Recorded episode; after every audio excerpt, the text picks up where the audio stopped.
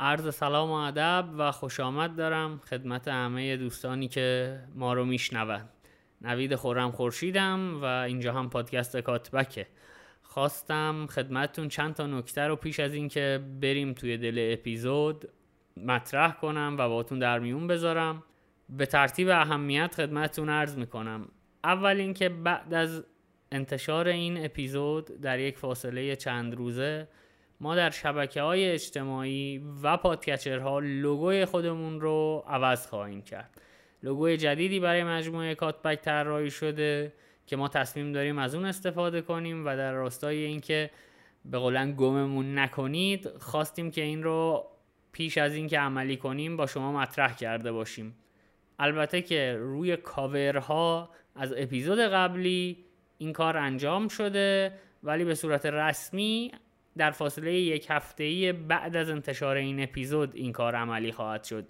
هم در شبکه های اجتماعی هم از توییتر و اینستاگرام هم در کانال تلگرام و هم در پادکچرها. لوگوی ما عوض خواهد شد.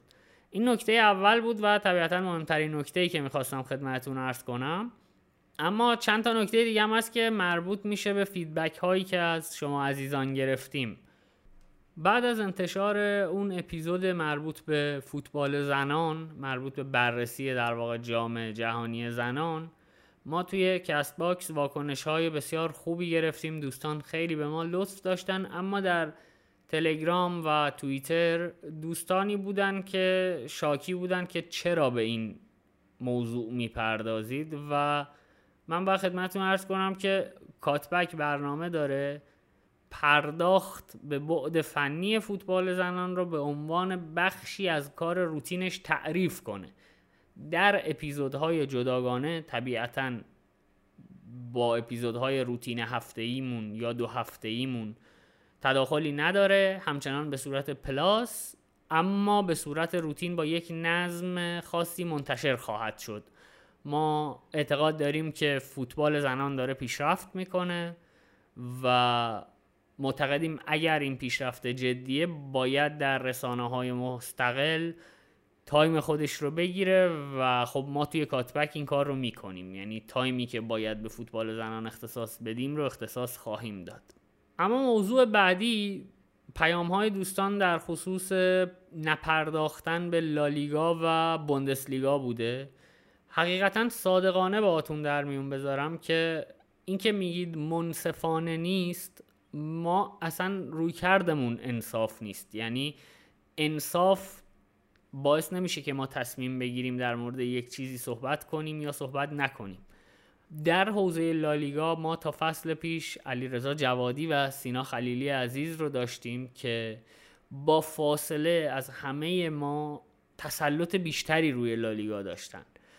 و این فصل ما متاسفانه به صورت موقت با این دوستان همکاری نداریم و وقت نمی‌کنن بیان و ما در خدمتشون باشیم. به همین دلیل ما تصمیم گرفتیم تا زمانی که نتونیم محتوای با کیفیت در خصوص اسپانیا تولید کنیم خودمون کار بدون کیفیت سرهمبندی شده تحویل ندیم. همواره خط قرمز ما این بوده که هیچ حرفی رو برای حرف زدن بیان نکنیم. همیشه به موضوعی بپردازیم که در موردش حرفی برای گفتن داریم. در مورد بوندسلیگا یک سری برنامه ها وجود داره و در هفته های آتی و ماه های آتی احتمالا خودتون خواهید دید. اما در مورد لالیگا من می‌تونم بگم تا زمانی که به کوالیتی محتوای تولید شده مطمئن نشیم اپیزودی منتشر نمیشه. چرا که فکر می‌کنم سرهمبندی کردن یک اپیزود با موضوعی که شما از ما خواستید و ما درش تسلط کافی نداریم اتفاقا توهین و خیانت به وقت مخاطبه. لذاست که ما فقط در مورد مواردی صحبت می‌کنیم که حرفی در مورد اونها داریم. و بدون اینکه بیشتر وقتتون رو بگیرم ازتون دعوت می‌کنم که بریم و اپیزود جدیدمون رو بشنویم که توش به سه تا بازی پرداختیم. یکی بازی میلان و رومه یکی بازی لاتزیو و ناپولیه و آخری هم بازی نیوکاسل و لیورپول و بررسی وضعیت کلی لیورپوله. در مورد آرسنال، منچستر یونایتد، منچستر سیتی و سایر تیم‌های بزرگ لیگ برتر و تیم‌های بزرگ سری آ مثل یوونتوس که تا الان ازشون صحبت نکردیم حتما ویژه برنامه خواهیم داشت با توجه به اینکه بازی های مهمی در پیشه. و نگران پرداخت به تیم مورد علاقتون در این دو لیگ نباشید. و امیدوارم که لذت ببرید. خیلی مخلصم.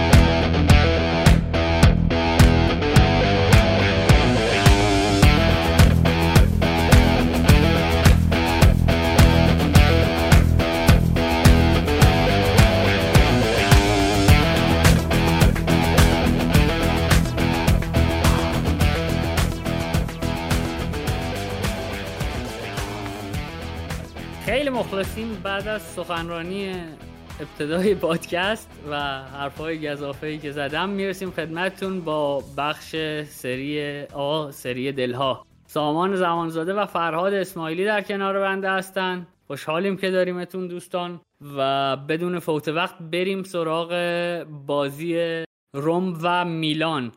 ما دیدیم توی هفته های قبل از نیوکاسل حرف می‌زنیم سامان مثال از میلان می‌زنه. از فوتبال زنان حرف می‌زنیم سامان مثال از میلان می‌زنه. از درخت صحبت می‌کنیم سامان حرف از میلان می‌زنه. گفتیم این هفته در مورد میلان صحبت کنیم که سامان دیگه مثالش هم از خود بازی بزنه. سامان جان سلام. در خدمتیم آقا. بازی چطور بود؟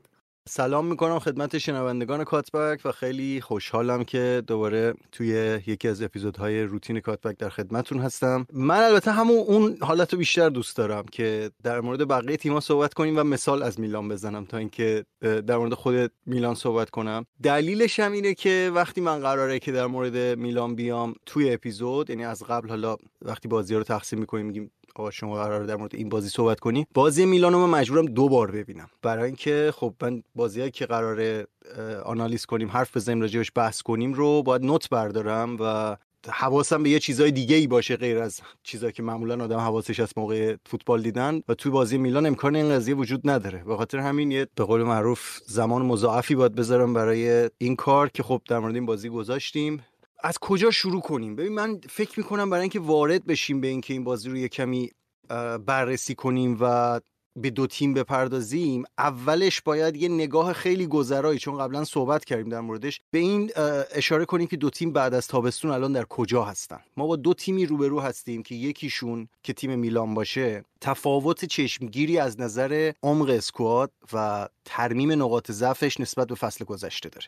میلان نه تا خرید تابستانی داشت. البته توی اینم باید بگم که توی ترکیب آغازین بازی سه تا از خریدهای جدیدشون توی زمین بودن. یعنی پولیسیک بود و لوفتوس چیک بود و تیجانی رایندرز بقیه بازیکنان و بازیکنان فصل قبل بودن. اما خب روی نیمکت بازیکنهای زیادی وجود وجود داشتن حضور داشتن که خریدهای جدید تیم بودن. و از این منظر من اینو می‌خوام بگم که در همین اپیزود آغازین این حرف رو بزنم که برای یک مجموعه مدیریتی که فصل نسبتا موفقی داشته اونم مجموعه مثل میلان که پول توش مهمه. هم به دلیل اینکه مالکان آمریکایی دنبال بالانس کردن هزینه و درآمد باشگاه هستن. همین که همچنان مشکلات سابق فرپلی وجود داره و نمی‌تونن هزینه گذاف کنن. اما علیرغم این موضوع علیرغم اینکه فصل قبل به نیمه نهایی چمپیونز لیگ رسیدند و به هدفشون که کسب دوباره سهمیه بود هم دست پیدا کردند البته با تک ماده این که این مجموعه درک کنه که شما نیاز به یک تغییرات زیادی توی نفراتتون دارید وگرنه سقوط خواهید کرد خیلی اتفاق مثبتیه.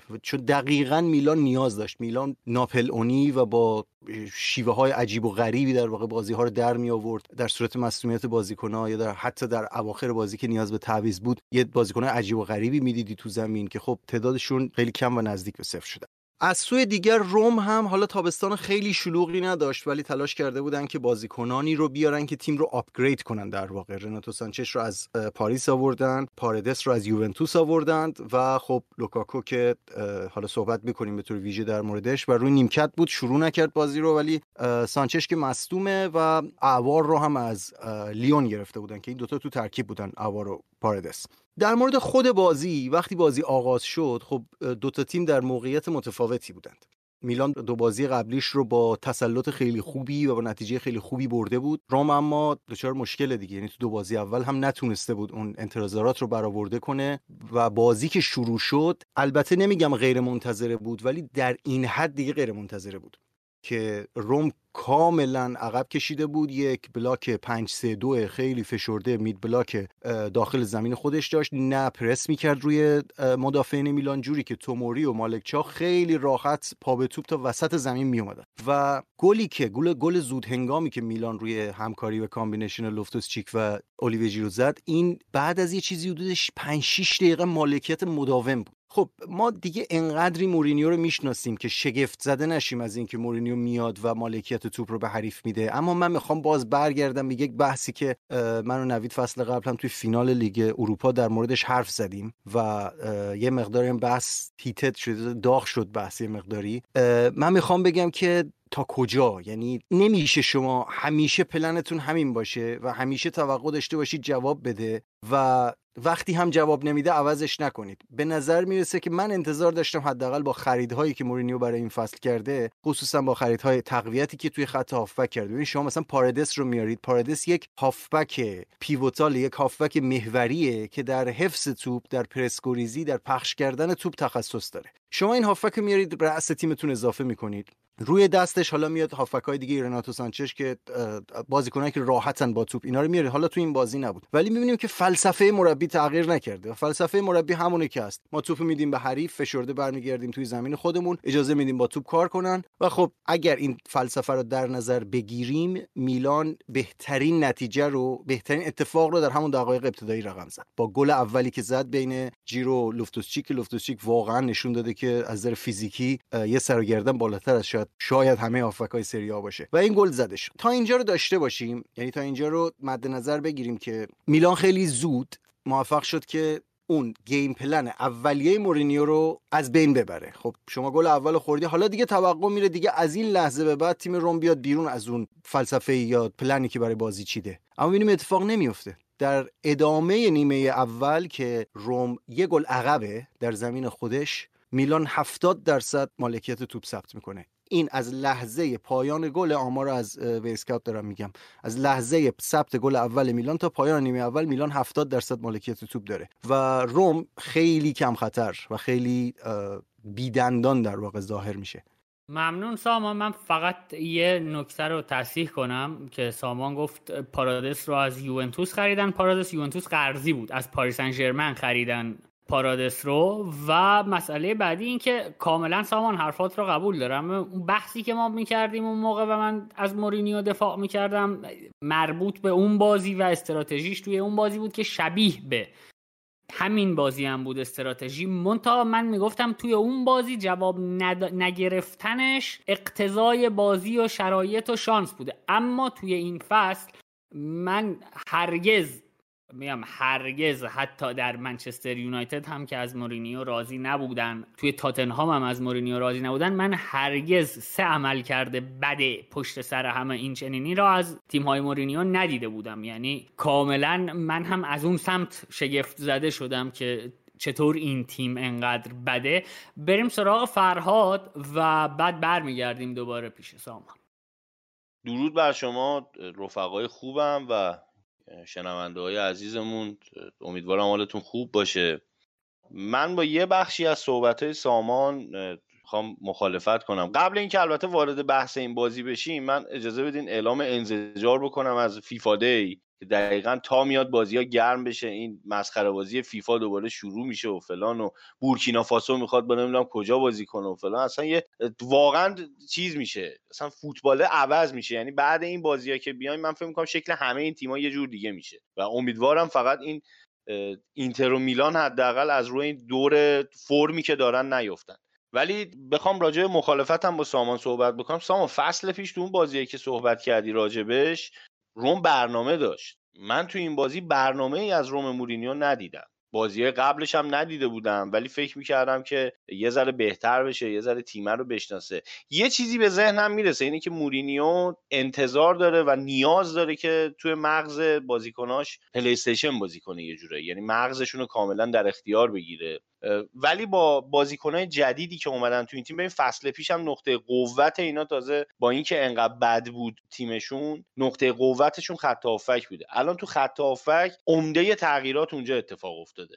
و مسئله اینه که ها دیر اومدن به روم. روم خیلی دیر نقل و انتقالات رو شروع کرد و تو آماده سازی پیشفصل خیلی شرکت نکردن این ها نمی‌خوام بگم تقصیر مورینیو نیست ولی کاملا مورینیو بی برنامه بود تو این بازی. من نمی‌دونم در ادامه چه خواهد شد. این بازیش یکی از بدترین بازیهایی بود که از تیمی دیدم که مورینیو سرمربیش بوده. و فکر می‌کنم شکلی هم که بازی گرفت در نهایت به خودش گواه این قضیه باشه که بازیکنی که فکر کنم لوکاکو کمتر از یه هفته باشه اومده توی روم و اومد در نهایت بازی کرد و وقتی لوکاکو اومد روم تونست یه مقدار فشار بیاره. این فکر کنم نشون میده که تیم اصلا هماهنگ نیست. و شاید در این تعطیلات و این وکیشن یه مقداری اوضاعشون بهتر بشه. حالا در مورد این قضیه که گفتی حالا برنامهشون اینه که ترسو بودن و اینا من فکر نمی‌کنم ترسو بودن. من فکر می‌کنم نمی‌دونستم می‌خوان چیکار بکنن. حتی بچانس هم بودن تو این بازی دیگه. آوار مصدوم شد. نمی‌دونم حالا چقدر دوره. اونم مصدوم شد. شاید حالا امیدوار باشن رناتو سانچز برسه بعد از تعطیلات حالا اون ببینن چه کار می‌کنه. ولی واقعا روم افتضاح بود. اصلا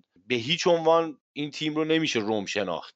دقیقا به همین دلیل می‌خوام خیلی دیگه وارد جزئیات آنالیز تاکتیکی بازی نشیم. فقط با چند تا نکته من بخش خودم تموم می‌کنم. چون همونطوری که فرهاد گفت روم انقدر بد بود که شاید زمان خوبی نباشه برای آنالیز کردن تیم. خب موقعی که اسپیناتسولا و لوکاکو دو تا بازیکنی که حالا یه مقداری کیفیت بالاتری دارن اضافه شدن البته باید لحاظ کنیم که میلان ده نفره شده بود توموری اخراج شده بود. تنها بارقه امیدی که شاید در این افتضاح سه هفته اول روم بشه دید این بود که بلوتی مقداری نسبت به دو تا فصل قبل آماده تر نشون داده از نظر فیزیکی بدنی. بلوتی من قبلا هم همیشه اینو گفتم که معتقدم فوتبالیستی بوده که به عنوان یک مهاجم داخل باکس توانایی های زیادی داشته و توی فصول اخیر یک افت شدید بدنی داشت که بخشیش هم من فکر می‌کنم به دلیل اون مدت طولانی بود که تو تورینو مونده بود و سندروم زیاد ماندن در یک باشگاه کوچکه که همه فوتبالیستا رو ممکنه بگیره بجز دومینیکو براردی که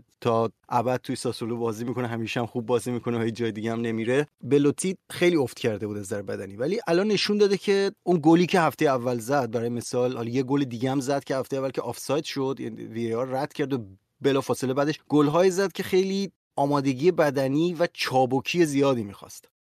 توی این بازی هم تنها نکته مثبتش این دوئل های توموری بلوتی بود که تقریبا بخش زیادیش رو بلوتی می‌برد و هر دوتا کارتی هم که توموری گرفت به همین دلیل بود و یک در واقع تاثیر خیلی مثبتی گذاشت روی روند بازی تیم و یه اخراج گرفت از مدافعین حریف.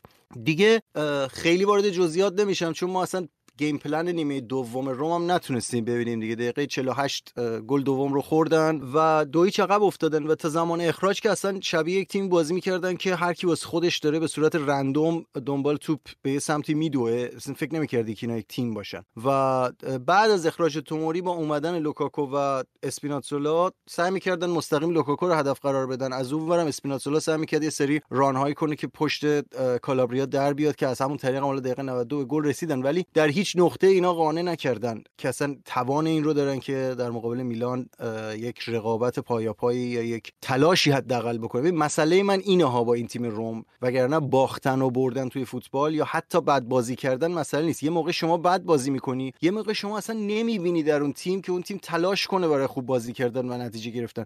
این روم فعلی این رو القا می‌کنه که این تیم اصلا نه تنها توان رقابت در سطح بالا بلکه حتی انگیزه و خواستن رقابت رقابت در سطح بالا هم نداره. ممنون سامان. من یه نکته دیگر هم اشاره کنم و از بحث این بازی فکر می‌کنم گذر کنیم و بریم سراغ یک بازی دیگه. من همه می‌دونن که کاملا به مورینیو علاقه دارم. فلسفه فوتبال مورینیو رو قابل احترام می‌دونم. انتظار ندارم مورینیو فوتبالش رو عوض کنه. اما اگر توی این فصل مورینیو نتونه توی چهار تا تموم کنه با توجه به ترکیبی که براش فراهم شده و به نظرم از نظر عمق هم ترکیب قابل قبولی شده این نشان ضعف مورینیو توی این فصل بوده و در راستای بحث‌های قدیمیمون با سامان هم این رو بگم که شما کیانوش رحمتی رو اگر 38 هفته داشته باشی بهتر از اینه که حسام اوار رو مثلا داشته باشی و همون بازی اول مصدوم بشه در راستای بحث در دسترس بودن بازیکن که بازیکن باید بازی کنه من و سامان سر مایک منیان و اونانا خیلی دعوا کردیم. حالا ایشالا یه روزی دعوا رو میاریم توی اپیزود می‌کنیم. و اوار هم که مصدوم شد و بازی اول رفت اگر برگرده و میگم با این عمق فعلی ترکیب مورینیو نتونه سهمیه بگیره به نظرم جای انتقاد جدی براش وجود داره. اگر فوتبالش هم همین باشه یعنی از در از آسمون نباره مثل فینال لیگ اروپا. نوید فقط من یک ان‌قلت کوچیک رو حرفت بیارم که من اصلا فکر نمی کنم که عمق ترکیب روم به صورت متوازن پیشرفت کرده باشه. بله بازیکنای تک تک بازیکنای نسبتا خوبی گرفتند. مثلا لوکاکو اضافه شده به خط حمله رناتو سانچز پاردس و اوار حالا اضافه شده به خط ولی اولا که خط دفاع هیچ آپگریدی تقریبا نسبت به پارسال نداره. یعنی با همون خط سه نفره داره ادامه میده. تازه ایبانیز هم رفته و یورنته فیکس شده که به نظر من داونگریده و من فکر می‌کنم روم احتیاج به این معجزه داره که با توجه به وضعیت بقیه تیم ها بخواد حتی فکر سهمیه رو هم در این فصل بکنه. مگر اینکه هم تو ژانویه تقویت بشن همین که میگم نه اون معجزه رخ بده و ناگهان یک روح تیمی قوی ببینیم. خیلی به نظرم از نظر بازیکن در وضع خوبی نیستن در قیاس با بقیه تیم در مورد میلان هم دیگه ما حرف نزدیم امروز. من میذارمش برای یه اپیزود دیگه صحبت کنیم. میگم چون خیلی نکته بود که می‌خواستم راجع بهش حرف بزنم ولی می‌ذارم یه زمان دیگه چون داربی و بازی یوونتوس هم در راهن. میلان بازی های مهمی تو هفته های آینده داره.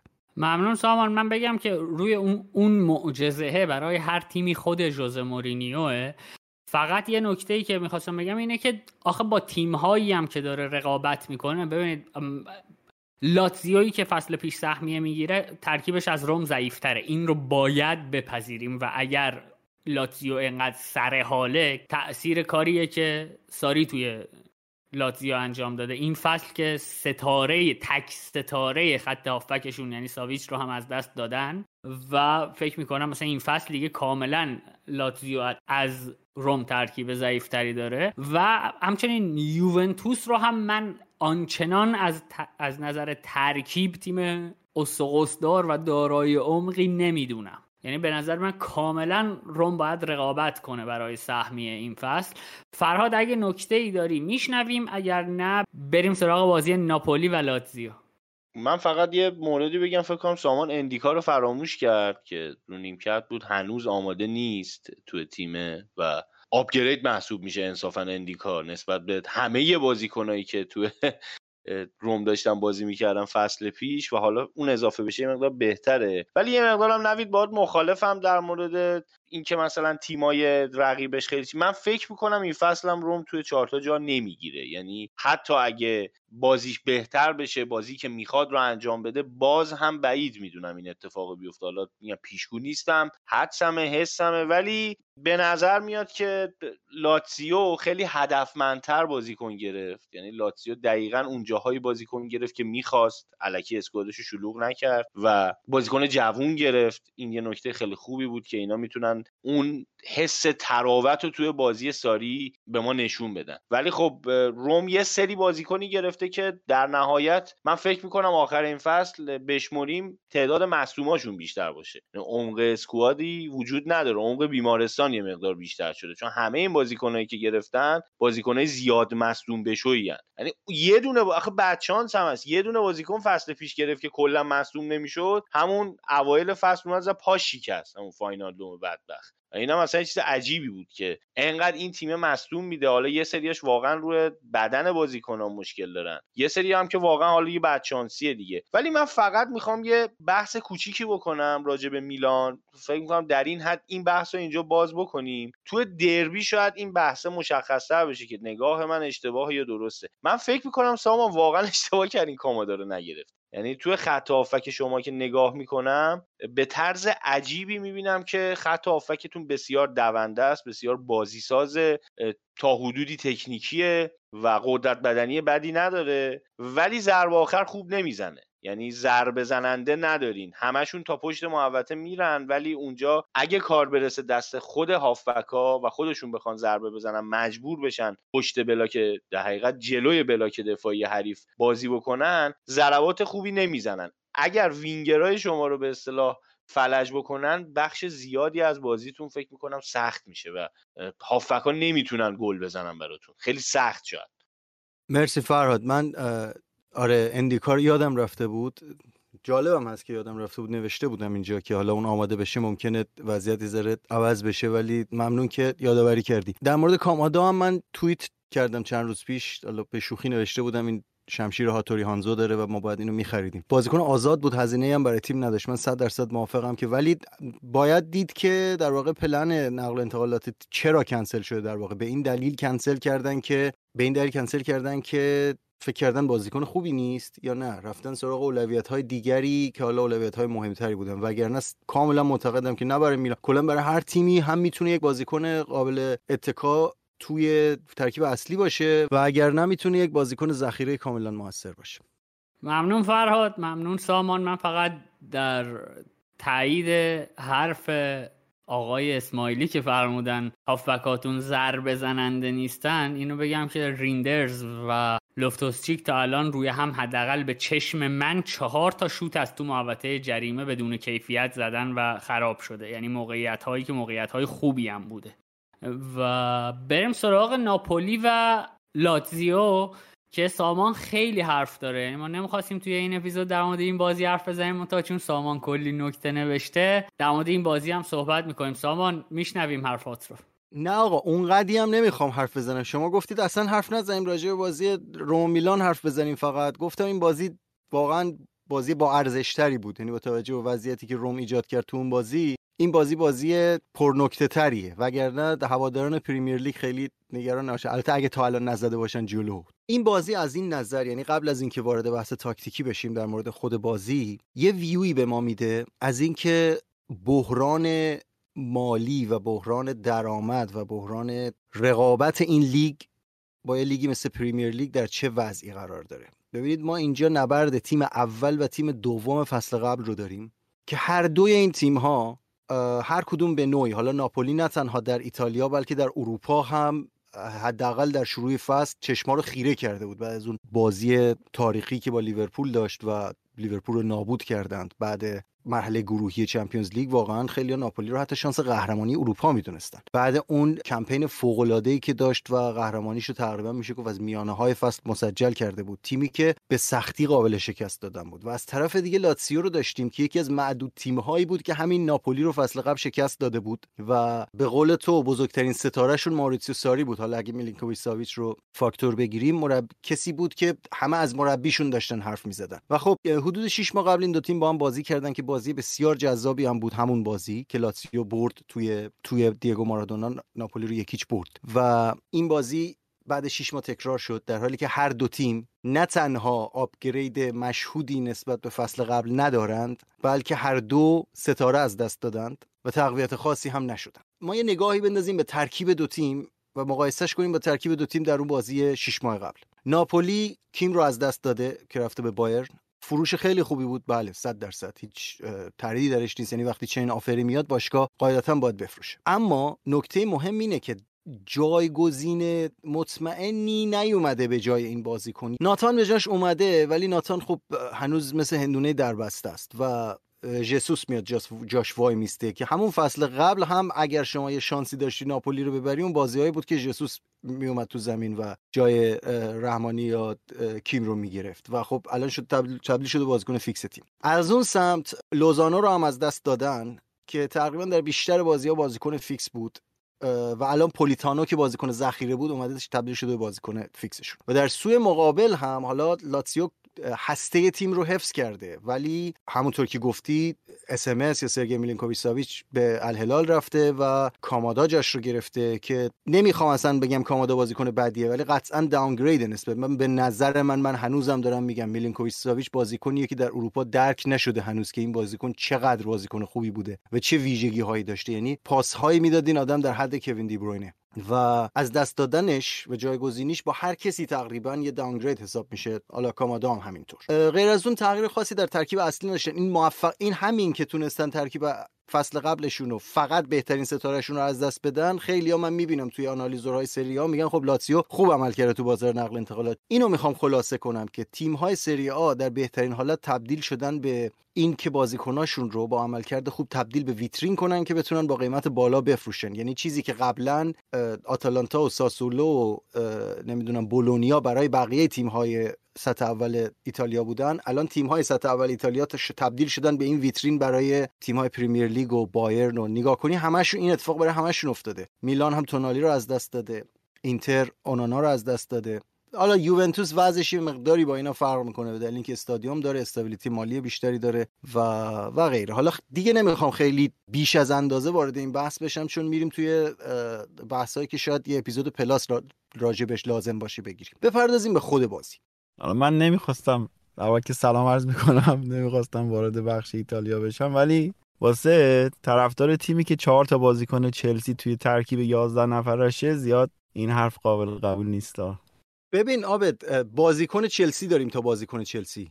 تمام بازیکنهای چلسی که ما آوردیم بازیکنهای مازاد چلسی بودن. یعنی بازیکنهایی بودن که چلسی دیگه نمیخواستشون و از این طریق اومدن. یعنی ما در واقع یک win-win بوده برای دو طرف. اونا می‌خواستن راحت بشن از دستشون و اینور به نظر من من هنوزم میگم با توجه به سطح فیزیکی پریمیر لیگ بازیکنایی که از پریمیر لیگ حتی تو تیمشون نمیخوانشون توی تیمای خوب پریمیر لیگ وقتی میان سری شانس خوبی دارن که عملکرد خوبی داشته باشن ماتیچ یه نمونه خیلی مهم میشه که همین فصل قبل تو روم چقدر با کیفیت بازی کرد تو این سن و سال. البته صاحب من این نکته رو بگم که اینکه ماتیچ رو توی منچستر یونایتد هم نمی‌خواستن نشان از کمخردی و بیشعوری مدیران و تصمیم گیران اون تیم داره وگرنه ماتیچ توی تا فصل آخر تا لحظه آخری که توی یونایتد بازی می‌کرد یکی از بهترین بازیکنهای یونایتد بود. درسته من موافقم. ماتیچ به نظر بازیکن خیلی باهوش و هافک خیلی با کیفیتیه. خب دیگه من نمی‌خوام وارد جزئیات حالا این بحث اقتصادی بشم. فقط به این بسنده می‌کنیم که به این دلایلی که گفتیم خیلی خلاصه. تیم اول و دوم فصل قبل هر دو در حالی که داونگرید کرده بودن رسیدن به این بازی. حالا ناپولی شاید بگیم خوش شانس بود که تونست اوسیمن رو هم نگه داره. حالا من می‌خوام به این نکته خیلی جالبی در مورد این بازی اشاره کنم. چون من بازی قبلی رو هم خیلی خوب یادم بود و بازی قبلی اگر بخوام در چند جمله خلاصش کنم بازی که در ماه مارچ انجام دادن این شکلی بود که لاتسیو فکر کنم یه دونه شوت زد به دروازه ناپولی. تمام بازی در دست ناپولی بود از نظر مالکیت توپ. توپ رو میچرخوندن. لاتسیو موفق شد از اون یک گل خودش که با جی فکر کنم حالا بعدا تو آمارم می‌تونیم مرور کنیم با لاتزیو با جی فکر کنم دو دهم تونست اون بازی رو ببره یک هیچ و نگه داره پیروزی رو.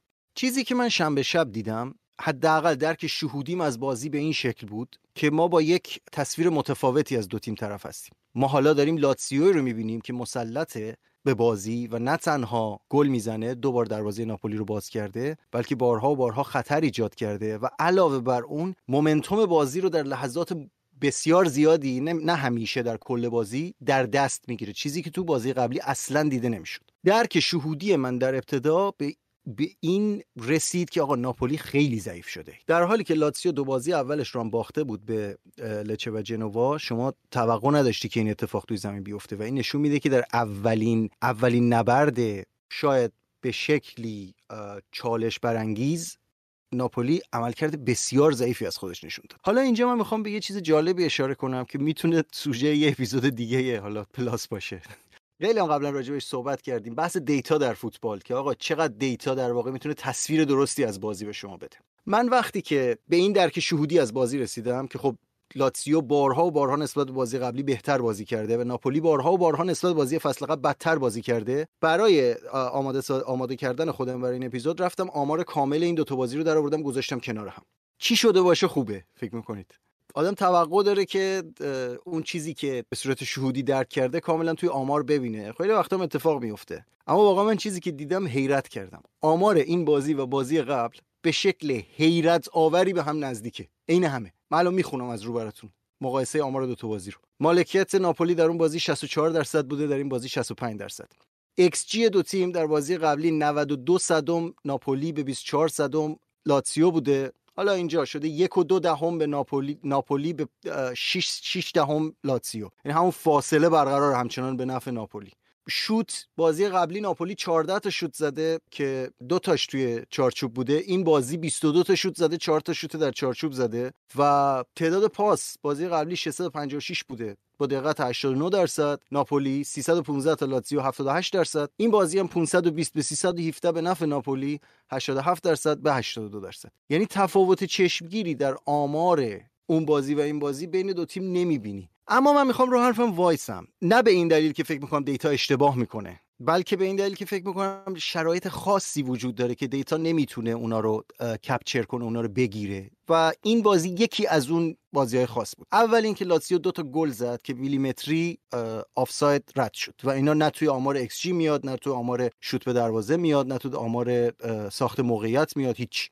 و یه سانتیمتر اینور و اونور ممکن بود که واقعا آمار کلی بازی از این رو به اون رو بشه از نظر ساخت موقعیت و اینکه کدوم تیم تیم برتر بوده. نکته دوم این که یه سری مشاهداتی من توی وسط زمین داشتم که یادداشت کردم و نمی‌دونم این رو. شاید بچه های دیگه که روی دیتا مسلط تر هستن بدونن که ما دیتایی داریم که اینها رو به طور ویژه ثبت کنه یا نه. به این مثلا درسته که آمار دقت پاس ناپولی به, به صورت کلی همچنان بالاست. نزدیک 87 درصد دقت پاس دارن. اما به شکل مشهودی فوروارد پس های ناپولی یعنی پاس های رو به جلویی که در میانه میدان می‌دادن همشون ناتمام میموند.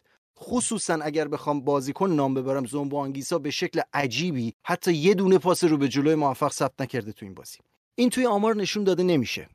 ممکنه شما 10 تا پاس رو به عقب بدی 9 تاش درست باشه 90 درصد دقت پاس ثبت بشه. اون یه پاس مهم رو به جلویی که خیلی بیشتر توی کیفیت بازی تاثیر داره. یعنی شما بالاخره باید یک پاس خط شکن بدی. یه جوری باید از بین خطوط دفاعی حریف بری جلو. یه جوری باید این lane های بین خطوط رو پیدا کنی رد کنی دیگه. یکی از مهمترین راههاش پاس های progressive پاس های رو به جلوه. پاس های رو به جلو ناپولی همش به بن‌بست می‌خورد. connection درست بین خط میانی و خط بالای زمین این تیم وجود نداشت. آنگیسا به شکل عجیبی هم توی این موضوع و هم توی توپای دوم. حالا توی توپای دوم فقط آنگیسا رو نمی‌خوام بگم بلکه توی بحث توپای دوم حتی لوبوتکا و زلینسکی هم خیلی ضعیف بودن و نمی‌تونستن در واقع موج دوم حمله رو ایجاد کنن. خط هافک ناپولی علیرغم اینکه تغییر نفری نداشته نسبت به فصل قبل افت عملکرد مشهودی در ساپورت کردن خط حمله داره. ممنون سامان. من یه نکته فقط در مورد این داونگرید شدنه بگم که سامان به درستی اشاره کرد.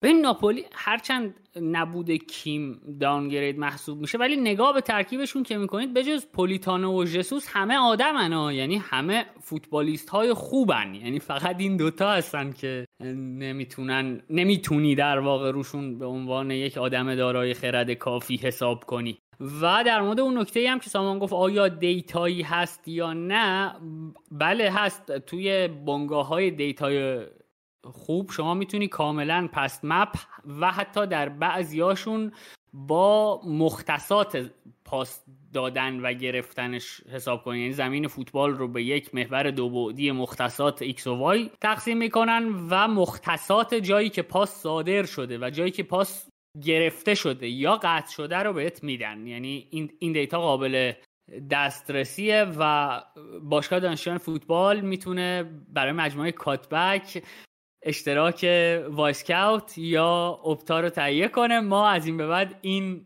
data ها رو هم خدمتتون ارائه میدیم. فرهاد می‌خواست در مورد این بازی هم یه سری نکات بده. آقا فرهاد در خدمتیم اگر می‌خوای به پولیتانو نفرت پراکنی کنی نکن. واقعا هم ما می‌دونیم هم خودت می‌دونی که خیلی گفتنش تاثیر نداره و بازی هم که می‌دیدی متوجه شدی که اگر جای مثلا پولیتانو یه جسم سختی که توپ می‌خوره بهش دفلکت میشه فقط میذاشتین خیلی بازی فرقی نمی‌کرد. خیلی ممنون از توضیحات در مورد پولیتانو ولی بازم فکر می‌کنم حق مطلب رو ادا نکردید. فکر می‌کنم پولیتانو بیهوده ترین بازیکن تکنیکی دنیاست. یعنی تنها جایی که پولیتانو شاید حضورش مفید بود اون بازی اینتر تاتنهام بود. که پولیتانو رو کشیدم بیرون دریبلینگ تیم بره بالا. یعنی این خیلی نکته جالبیه که بیهوده ترین بازیکن دنیا رو یه روزی من ناراحتم که چرا اون بازی کشیدنش بیرون. خودم خیلی مسخره می‌کنم خودمو. ولی ما دیتایی که بررسی می‌کنیم خب همین چیزهایی که سامان گفت یعنی دیتایی که به صورت عمومی مورد بررسی قرار می‌گیره و خیلی در دسترس عمومه و اینکه چیزی هم باشه که اگر که مثلا یه نفر الان بیاد در موردش صحبت بکنه من نشینم مثل آباجور نگاش بکنم نفهمم چی میگه. فکر می‌کنم این data یی که بررسی می‌کنیم درسته که شبیه به گذشته است ولی اتفاقی که افتاده دقیقا انگار یکی از بازیکنایی که اینجوری بهتره بگم یکی از بازیکنایی که خیلی توی بازیسازی ناپولی کمک می‌کرد همین کیم مین‌جائه بود که کیفیت پاسای خوبی داشت بازی پای خوبی داشت و الان دقیقا نقطه یکی از نقاط قوت اون تیمه تبدیل شده به پاشنه آشیلش. یعنی نه خوب می‌تونه پاس بده نه حتی timing خوبی داره خیلی بد کاور می‌کنه و خیلی بازیکنه بدیه ژسوس. واقعا یه فوتبالیستیه که فوتبالیست نیست به نظر من. و مسئله دیگه هم که پیش اومده اینه که بار بازی ناپولی که فصل پیش عمدش رو دوشه کوارتسخلیا بود و جلو بردن توپ و اضافه شدن به اوسیمن این بازی انگار افتاده بود روش پولیتانو که من بارها گفتم این اصلا خیلی بازیکن عجیبیه که تکنیک خوبی داره میره دیریبل می‌کنه تا بیخ خطم میره ولی اونجا کارو تموم نمی‌کنه نه پاس درستی میده یا توپشو می‌زنن یا توپ میره تو اوت. خیلی انگار کنترلی نداره که تا کجا باید رفت. و خب مسئله دیگه مثلا راجع به آنگیسایی که سامان مثال زد خب آنگیسا بازیکنیه که متزالاست. واقعا متزالای خوبیه. این بازی من آنگیسا رو متزالا ندیدم. من بیشتر یه playmaker دیدمش. یه بازیکنی که یه مقدارم عقبتر وامیساد و box خیلی نزدیک نمی‌شد. اینم برام عجیب بود که یعنی من فکر می‌کنم اگر مربی اصلا فیلم بازی های فصل گذشته اینا رو ببینه خود به خود متوجه میشه که باید چه استفاده ای از اینا کرد. من حقیقتش آخرین باری که از رودی گارسیا یادمه که تو سطح بالایی بوده همون رومشه که خیلی هم خوب فوتبالشون یادم نیست واقعیت. نمی‌دونم آدم قُدی هست یا نیست و می‌تونه عوض بکنه این عقایدشون. اگر عوض بکنه و برگرده به همون کاری که پارسال می‌کردن همون کار ساده ای که پارسال می‌کردن همچنان ناپولی مدعی خیلی مهمیه. وگرنه امسال تو خیلی از بازی ها به مشکل خواهند خورد.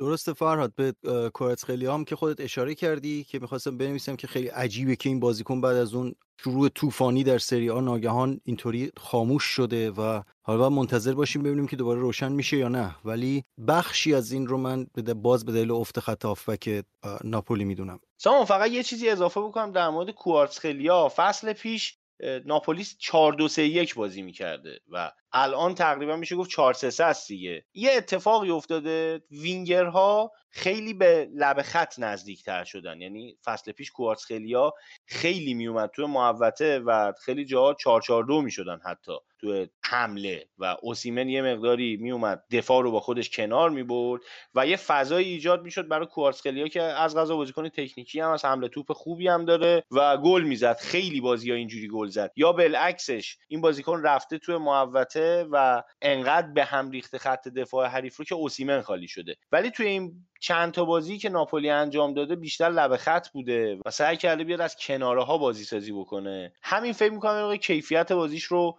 افت داده. عرض کردم اگر که ناپولی واقعا رودی گارسیا مربی قدی نباشه و نخواد حتما فوتبال خودش رو دیشته بکنه به تیمه فکر می‌کنم با توجه به اسکوادی که داره و توانایی هایی که دارن و انگار این اسکواد طراحی شده برای همون 4 2 3 1 بهتره که یا حداقل اگه 4 3 3 می‌خواد بازی کنه وینگراشو اینساید فوروارد بازی بده. حداقل یه سمتشو. انقدر قرینه بازی نکنه. فکر می‌کنم ناپولی در ادامه اگر این اتفاقات براش بیفته برمیگرده روی نوار پیروزی. یه مسئله دیگه هم که هستش اینم اضافه بکنم که ساما خودت هم می‌دونی یه سری بازیکنه یه جادویی دارن یه فصل دیگه. یه فصل یه اتفاقاتی براشون میفته اصلا انگار کائنات دست به دست هم میده که این یه کار بزرگی انجام بده. نمونای زیادی داریم. یکیش که خودت احتمالا ازش زخم خوردی پیونتکه که یه نیم فصل فوق داشت و اومد تو میلان و هیچی دیگه ازش ندیدیم. این کواراتسخلیا امیدوارم همچین اتفاقی براش نیفتاده باشه و بازیکن one season wonder نباشه. این فصل هم کیفیت خوبی ازش ببینیم. برای فقط جمع‌بندی صحبت ها اینو بگم که سری آ با این بازیایی که من دیدم خیلی امیدوار شدم که ما این فصل فصل پویاتری داشته باشیم. یعنی حالا یکی دو تا تیم احتمالا خودشونو از بقیه می‌کنن میرن بالا. ولی برای سهمیه من فکر می‌کنم جنگ خیلی خوبی داشته باشیم. من فکر می‌کنم در آینده نزدیک مجبوریم از آتالانتا هم صحبت بکنیم که تیم خیلی خوبی داره نشون میده و رو به رشد داره میره جلو. و احتمالا دکیتلاره که یه مرسیه هم اینجا واسش خدمتت باید بگی. بله فرهاد نکته بعدی که من می‌خواستم بهش اشاره کنم و تو اشاره کردی اونم همین تغییر تاکتیک از تغییر سیستم formation از 4 2 3 1 به 4 3 3 بود که یک اثرش رو گفتی یک اثر دیگهش رو هم من میگم که دور کردن زیلینسکی از دروازه است از پشت محوطه است که این رو من چون خیلی می‌خواستم ببینم من من فکر می‌کردم وقتی line-up رو دیدم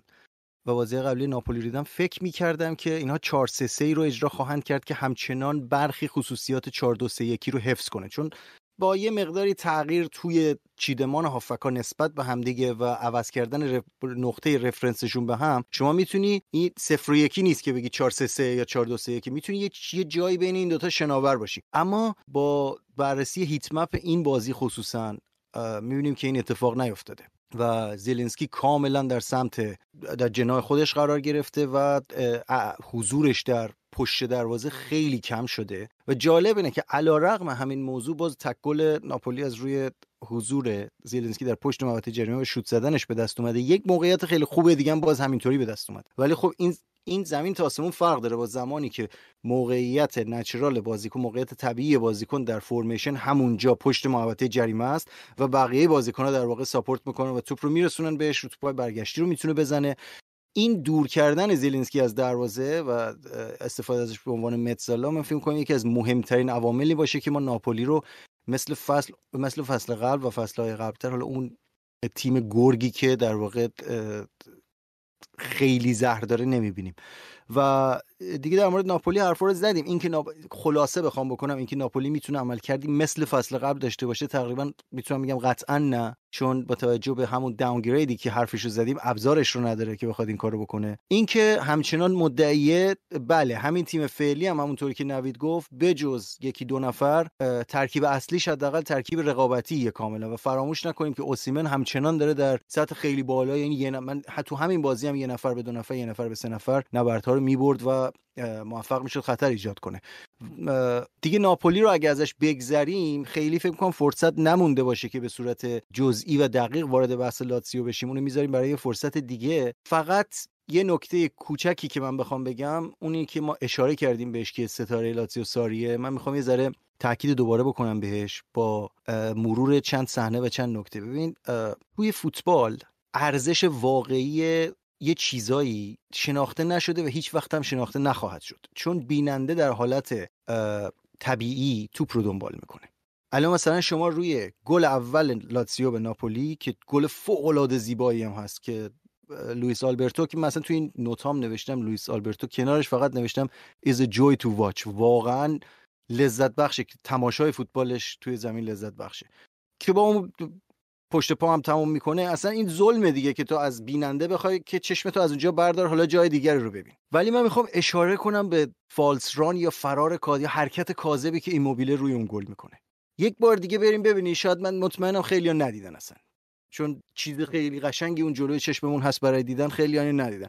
که چطور این آدم این حرکت رو انجام میده و من می‌خوام این رو بگم در مورد ساری که به بازیکنها یاد میده. خیلی مربیا هستن که خب false run رو به بازیکن آموزش میدن به خاطر اینکه میگن آقا ما باید سه تا آپشن برای بازیکنی که می‌خواد سانتر کنه ایجاد کنیم. خب بعدا برمیگردیم در مورد لاتسیو به این. ساری شکلی اینو به بازیکناش یاد میده این combination ها رو این overlap ها رو این حرکات ترکیبی رو. یه false run ی هست. که مربی به سه بازیکن میگه شما بدوید خودتون رو آزاد کنید خودتون رو option کنید برای سانتری که داره از کنار میاد. و در نهایت با توجه به اینکه اون بازیکن به کدومشون پاس میده یکی از اونا میشه گزینه که توپ رو گرفته زده تو گل. دوتای دیگه میشن false run خب یه false run ی هست که مربی کار کرده با بازیکناش که آقای X در این صحنه اگر در این موقعیت قرار گرفتیم شما این false run رو انجام میدی false run همون فرار کاذب رو انجام میدی که اون بازیکن بیاد جلو و خالی بشه فضاش و توپ رو بگیره. که مربی های سطح بالا اینا رو یاد میدن به بازیکنشون و ماریو ساری من فکر می‌کنم یکی از بی‌نظیرترین آدم هاست در مشاهده تعداد این اتفاق چه در وسط زمین چه در محوطه جریمه.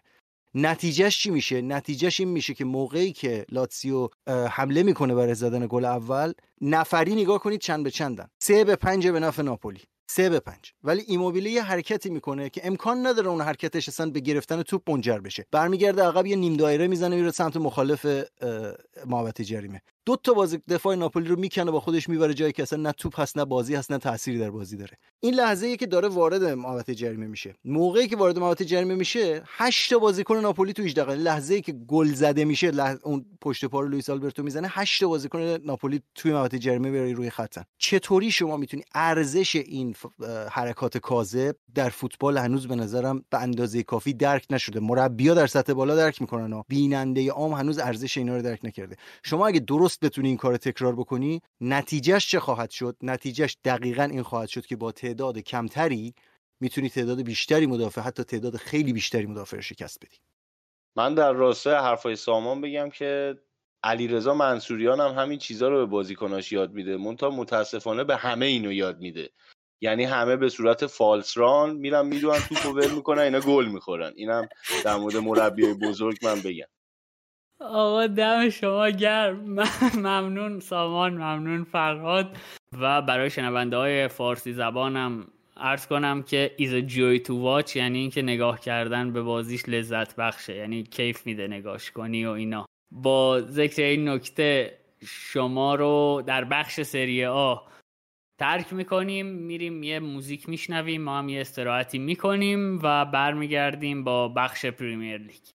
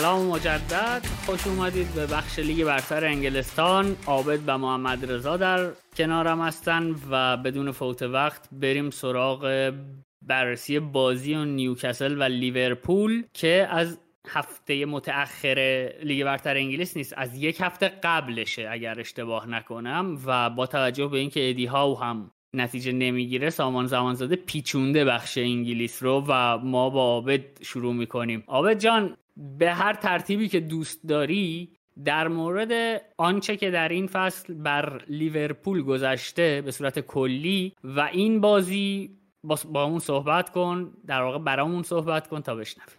ببین نوید درباره لیورپول ما توی پیش هم یه اپیزود با سامان توی کانال یوتیوبمون صحبت کردیم درباره وضعیت باشگاه و نقل و انتقالاتش و نیازها. و من دیگه خیلی نمی‌خوام درباره اون مسائل صحبت بکنم. چیزی که عیان بود اینه که لیورپول خط آفکش رو به طور کامل از دست داد یعنی همه بازیکن رفتن و حقیقتا پیش بینی نمی‌شد قبل از فصل که هندرسون و فابینیو بخوان تابستون جدا بشن اما موقعیتش پیش اومد. این دوتا بازیکن هم از باشگاه جدا شدن و ما نیاز به یک ریبیلد کامل داشتیم.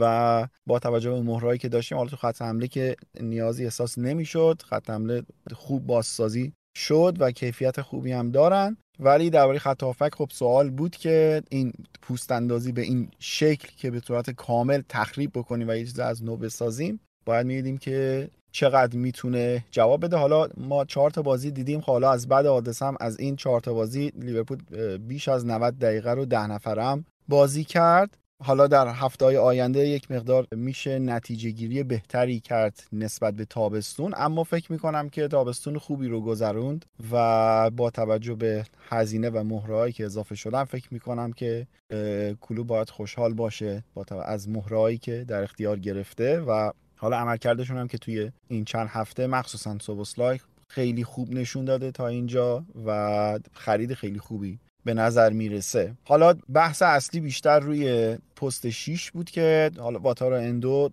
حالا با توجه به سنش و پروفایلی که داره خریداری شد از اشتوتگارت. اما نگاه به این شکلی که احتمال خرید مجدد در ژانویه یا در تابستون بعدی برای پست 6 منطقی به نظر می‌رسه. ما هنوز تیاگو رو خب تو این چهار هفته ندیدیمش. باجتیچ هم هنوز به ترکیب اضافه نشده. جفتشون از مصومیت تازه برگشتن. حالا تییاگو که کاملا معلوم نیستش که برگشته یا نه. یه روزای هست تمرین یه روزایی نیست و تییاگو دیگه همه میشناسنش که چرا. ولی حالا چیز خیلی فاکتور خیلی مهمی که توی لیورپول من می‌تونم بهش اشاره بکنم ما بعد از فصلی که لیورپول قهرمان شد این فصل فصلی بوده که یک تابستون کامل رو مربیا داشتن. بعد از قهرمانی لیورپول اون فصل کرونا رو داشتیم که تا دو هفته مونده به فصل جدید تیم ها همچنان توی مسابقات بودن. با یه استراحت دو هفته ای دوباره لیگ از سر گرفته شد و تیما پیش فصل نداشتم برای سالهای بعدش هم یورو رو داشتیم مسابقات ملی داشتیم و حالا این فصل دوباره ما نه مسابقات ملی آنچنانی داشتیم نه کرونایی داشتیم و تیما تونستن پیش فصل کامل داشته باشن. چیزی که کلوب بسیار بهش علاقه و فکر می‌کنم که توی بدن بازیکنها و توی پرفورمنسشون به نظرم این پیش فصل خوب کاملا مشهوده. ما جلوی نیوکاسل هم با اینکه خیلی زود ده نفر شدیم عملکرد خوبی داشتیم. حالا من خیلی نمی‌خوام خودم زیاد صحبت بکنم ترجیح میدم که محمد رضام وارد بحث بشه و بیشتر درباره خود بازی صحبت بکنیم.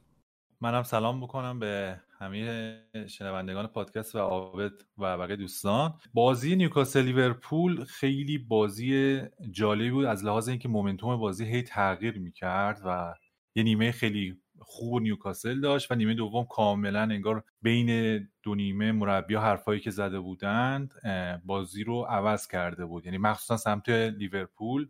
و کاری که کلوب کرده بود با تیمش تونسته بود ده نفره هم از نظر دفاعی تیمی باشه که مقابل نیوکاسل تا پرس بکنه از جلو و نذاره موقعیت خیلی زیاد نیوکاسل خلق بکنه و همین که تو فاز هجومی هم بتونه از دقیقه 75 به بعد کم کم احتیاط بذاره کنار و با تعویضایی که می‌کنه و با ریسکی که انجام داد بیاد و ضربه نهایی رو بزنه. حالا با چه کسی؟ با اسلحه‌ای که داره نونیز بازیکنی که تو فضای باز وقت توپش برسه finishing خوبی داره و هم به خاطر سرعتی که داره خیلی خوب می‌تونه از خودش دفاع بکنه و بر خودش موقعیت سازی بکنه و در نهایت هم می‌تونه با شوتی که می‌زنه بازی رو کاملا برگرده. برای من نکته اصلی این بازی اینجا بود که نیوکاسل وقتی که دید لیورپول ده نفره میشه نتونست یک پلن دیگه بچینه. پلنی بچینه که بازی رو به سمتی ببره که هدایت شده تر و کنترل شده تر بازی بکنه. جایی که مثلا شما می‌بینید تیم پپ گواردیولا وقتی که حتی تیم مقابل ده نفرم نیست وقتی که به گل برتری می‌رسه بازی رو تموم می‌کنه و نمی‌ذاره تیم حریف اصلا دیگه نفس بکشه. ولی وقتی تیم ادیو ها به خاطر اون مدل بازی که داره به خاطر اون استایل فوتبالی که انجام میده با ریتم خیلی بالایی بازی می‌کنه سعی می‌کنه که تنش همچنان تو بازی باشه. یعنی وقتی که تنش تو بازی هست وقتی های زیادی تو بازی هست انگار تیمش سرزنده تره و تیمش تو این زمینه اتفاقا بهتر نتیجه می‌گیره. و وقتی تیم رو می‌بره به سمت کنترل شده تر انگار که تک تک اون بازیکن‌ها از نظر تکنیکی اصلا با این سیستم و استایل غریبن و اینجاست که وقتی که نیاز میشه حالا که شما یکی جلوی تیمت یک نفر برتری عددی هم داره تو کل زمین به جای اینکه توی ما حریف رو بندازی تو تله. یعنی با پاسکاری زیاد تو فاز بیلداپ تیم حریفی که ده نفر است رو هی دعوت کنی دعوت کنی که به سمت به سمت زمین خودیتون بیان و از اون فضایی که ایجاد میشه بین مدافعین هافک استفاده کنی. یا اصلا اگر نمی‌خوای استفاده کنی برای حمله توپ هی بچرخونی پاس پاس کنی که اونها از نظر ذهنی به هم بریزن. کاری که به هیچ وجه نیوکاسل نتونست انجام بده. یعنی دقیقه 35 به بعد ما دقیقه 90 خورده دیدیم ندیدیم که نیوکاسل بیاد کاری بکنه که لیورپولیا دچار آشفتگی ذهنی بشن. کاری که تمام تیم هایی که یک نفر از تیم مقابل یار بیشتری دارن انجام میدن. حالا می‌تونه از نظر موقعی که 11 به 11 هستن میگم مثلا سیتی این کارو با برتری تکنیکی انجام میده. ولی نیوکاسل اینجا حتی برتری عددی داشته تو زمین. و انتقاد اصلی که به اری ها انجام میشه اینه که شاید توی نقل و انتقالات می‌تونست بازیکنهای بهتری بخره که با خ... اووردن گیمارش به خط جلوتر و با وجود یک شیشی که بتونه ریتم بازی به دستش بگیره این بودی که تو تیمش نیست رو ترمیم بکنه اضافه بکنه. ولی خب مثل اینکه برنامه دی ها اصلا کاملا متفاوته و این تو بازی بعدی که حالا جلو برایتون هم انجام داده کاملا مشخص بود. نیوکاسل زمانی که فصل پیش همه می‌گفتن که می‌تونه ریتم بازی رو تعیین بکنه حالا این فصل به خاطر مشکلاتی که داره بعضی موقع بازی نمیچرخه برای شما و ممکنه که یک گل خیلی بدی بخورید مثل بازی برایتون که نیک پاپ یه سوتی میده و کل بازی تغییر می‌کنه. اینجاست که شما نمی‌تونی خودتو تو بازی قالب بکنی میشه جای نقطه ضعف نیوکاسل. محمد رضا نکته ای که درباره نیوکاسل به چشم میاد اینه که هر چقدر ریتم بازی تندتر میشه به نفع نیوکاسل با توجه به شکل بازی که دارن.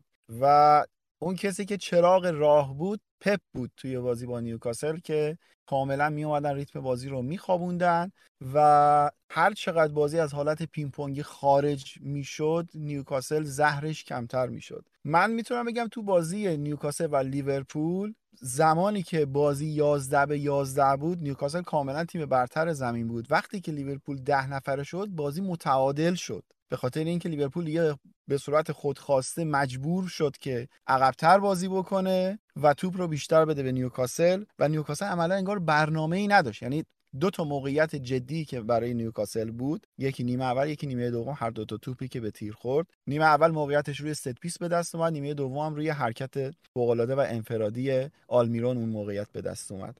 و حتی موقعیت بعدی هم که حالا به موقعیت نرسید صرفا یک فضایی به وجود اومد برای هاروی بارنز اون هم زمانی بود که یک لحظه لیورپول جلو کشید و روی انتقال اون فرصت به دست اومد. حالا به فرصت نرسید توپ قطع شد قبل از اینکه بخواد ضربه یعنی شوتی به سمت دروازه زده بشه فرصت قطع شد. چیزی که نیوکاسل برنامه داشت اینه که دقیقا بازی توی انتقال باشه بتونه وینگراشو یک به یک داشته باشه جلوی فولبک های لیورپول که هم گوردون هم آلمیرون جفتشون تو یک یک بسیار خطرناکن و وقتی که لیورپول ده نفره شد و اومد عقب دیگه اون فضا به دست نمی اومد و عملا چیزی دیگه ما از نیوکاسل نمی‌دیدیم و بازی فوق العاده لیورپول زمانی که ده نفره شد اون کنترلی که تونست توی بازی بکنه مثلا من یه صحنه ای فکر کنم دقیقه چهل بازی بود. توپ زمانی که توی نقطه کورنر سمت راست تریپیر توپ از دست میده فکر می‌کنم نزدیک دقیقه چهل باشه. از دقیقه چهل تا چهل و سه لیورپولیا چهل و سه پاس به همدیگه میدن. لیورپول ده نفره.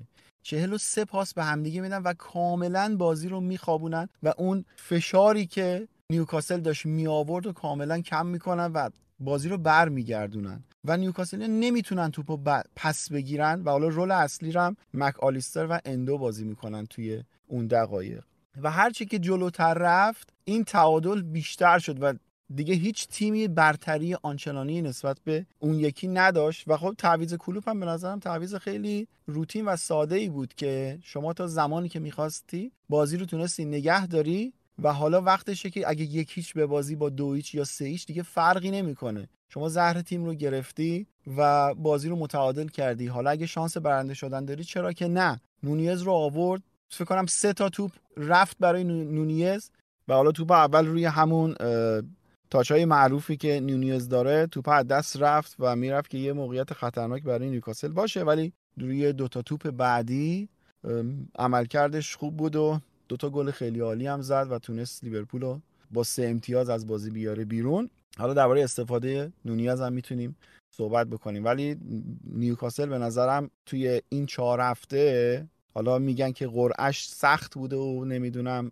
بالاخره با سه تا تیم قوی بازی داشته. ولی فکر تا هر سه تا بازی کاملا دست پایین رو داشته و اون چیزی که پارسال ما از نیوکاسل دیدیم اون تیم خیلی هیجان انگیزی که اومد و سهمیه Champions League هم گرفت به نظرم تو این چهار هفته اصلا ندیدیم. و اون نکته ای که درباره recruitment و خریداشون هم گفتیم من خیلی باش موافقم. اصلا آمار مشخصه دیگه. نیوکاسل تا March همین امسال که سی و خوردیش حالا بازی گذشته بود فقط همین تعداد باختی که از این چهار هفته متحمل شده رو تو اون فصل تجربه کرده بود و این نشون میده که خب خیلی تیمش ثبات تاکتیکی نداشته. البته که میگم هر سه بازی واقعا بازی سختی بود. البته بازی جلوی استون ویلا هم بازی بود که پینگ پونگی بود. هر لحظه ممکن بود که استون ویلا جلو بیفته و اصلا بازی برعکس بشه. در مورد لیورپول که صحبت کردی که فنداک اخراج شد و بازی کاملا عوض شد خواستم بگم اتفاقا این یه توفیق اجباری بود که انگار کلوب بفهمه که آقا میشه حالا با همین تیمم هم heavy metal معروفت بازی نکنی. بیای مثلا یک سبکی کلاسیکی انگار بازی بکنیم